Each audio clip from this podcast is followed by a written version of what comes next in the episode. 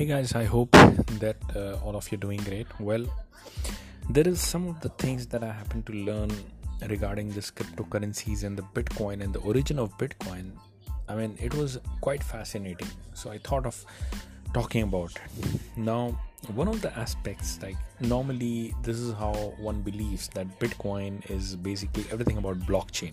There was something called blockchain, which resulted in development of the Bitcoin but that is not the case actually. The bitcoin if you read its white paper it was classified by definition as it was a mechanism created uh, an attempt to create a system where value uh, a digital transaction can be sent from peer to peer where the transaction does not leave physically but it leaves digitally without requiring any third party intervention. Now, now, normally you would consider it to be a very basic definition, but this definition itself is solving a lot of problems that humans have faced historically. Uh, I'm going to talk about how how does it solve the problem that humans have faced historically.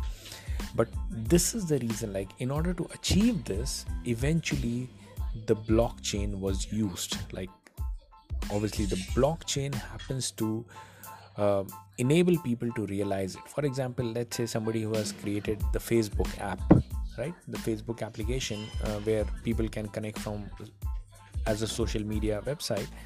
So the purpose is to connect the people. That was the eventual purpose. And the means to achieve that could be different different ways. Probably javascript could be used java could be used. So it is not that okay after the discovery of java the facebook was inevitable. No Facebook was solving some problem and it was achieved via the means of these languages. So similarly, block Bitcoin was created to solve this financial problem that humans have faced from his, from history and to achieve that the blockchain technology was used. Now, what how th- this particular problem occurred like the humans used to face earlier the human beings used to face this problem because I mean, before everything else, like there was a barter system, you exchange one good with the other, but then it became really, really difficult. How do you measure how much valuable the other good is, and, then how do you fractionalize it? Let's say you want a piece of a bread then what is the exact item that you give to the other person probably you won't be able to realize it every time which was causing a big big problem that's when the currencies were uh, evolved that had the intrinsic value that is the gold itself the gold plates the the silver plates. But again that was not feasible for everyone to just utilize the gold plates. And again how do you fractionalize it? Like if you have to buy a little bit of of thing. That is how like eventually slowly and steadily the civilization civilizations got evolved and the currency system was initiated where it was said okay we will maintain the gold reserves and we'll give you the equivalent cash or equivalent notes uh, which represents that okay this amount of gold you have saved.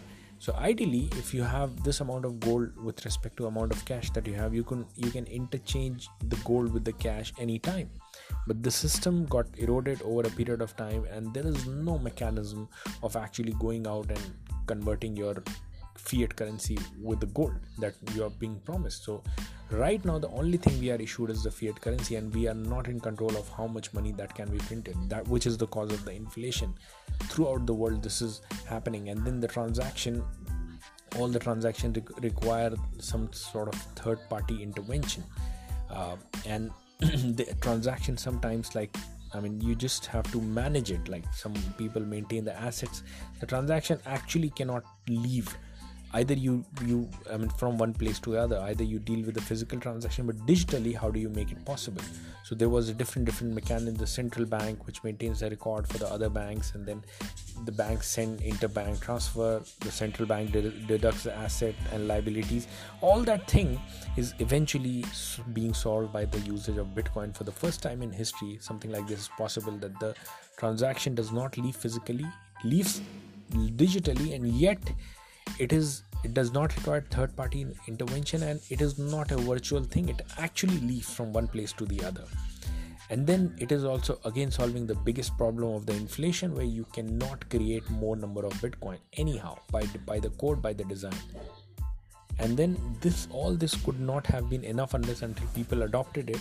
And from the past 10 years that's what is happening. Every crash and every every kind of uh, criticism thrown at it and here we are. Some of the countries making it legal tender the biggest financial institute blackrock adopting it and we are looking at the future that probably it can be the world currency.